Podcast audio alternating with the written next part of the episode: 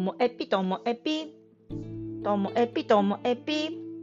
面白から真面目までサクッと聞ける独り言ラジオともえぴ。こんにちは、皆さん。お元気でしょうか？えっと、今日はですね、私がよく言われる褒め言葉についてのお話です。私もちっちゃい頃から、多分小学校3年生ぐらいの頃からずっとね、周りに明るいね、明るいねって、元気だね、元気だねって言われてきて、皆さんもちっちゃい頃からよく言われてきた言葉ってあるんじゃないでしょうか。字が綺麗だねとか、可愛いねとか、頭いいねとかね、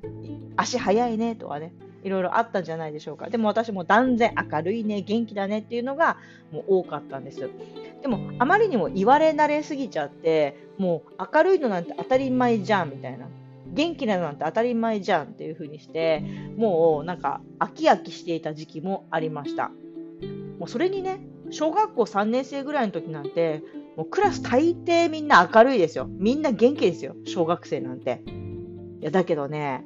こう20代、30代の頃明るいって言われてもあんまり嬉しくないっていうか、やっぱりなんか他の人がなんか美人なこととかスタイルがいいこととかセンスがいいこととかそういうことを褒められてるのってやっぱ羨ましいって思う時もあったので明るいとか元気って言われてもなんかしっくりこない。いやそんなの昔からですよみたいな風に思う時期もあったんです。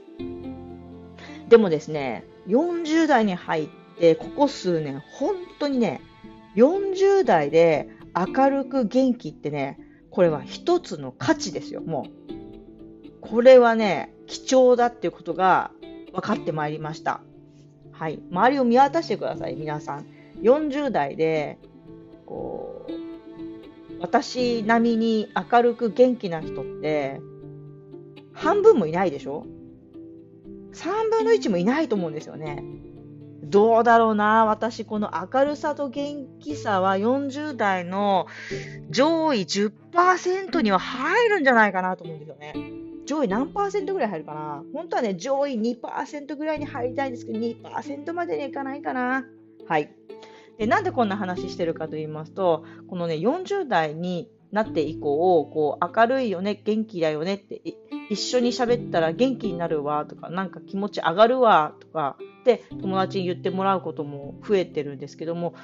それと同じぐらい、その自分たちのこの明るく元気で前向きな感じで、仕事の依頼もあるんですよね。なんか私たちのような、その明るい元気な人たちと一緒にやってみたいとか、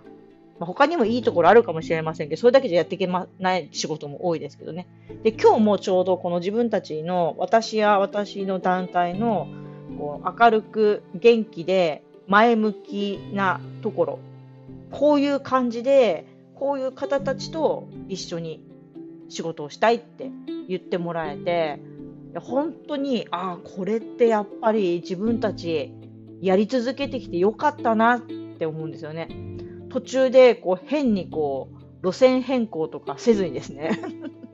よくね、ほら、アイドルから女優さんに変わるときにちょっと路線変更するとかね、こう AKB を脱退した後にはちょっと路線変更するとかありますけども、私もその明るい元気をしてずっと来てますから。はい。でもね、30代はちょっとこの明るい元気推しはちょっと弱めてたかもしれません。まあ、子育てしながら、まあ、忙しいとか、いろいろ考えることとか、あとなんかもうちょっと、うんと、大人なんだからとか、ちょっと自分にね、こう制限をかけた部分ってあるかもしれませんけど、このね、そうですね、40代入ってからは逆に、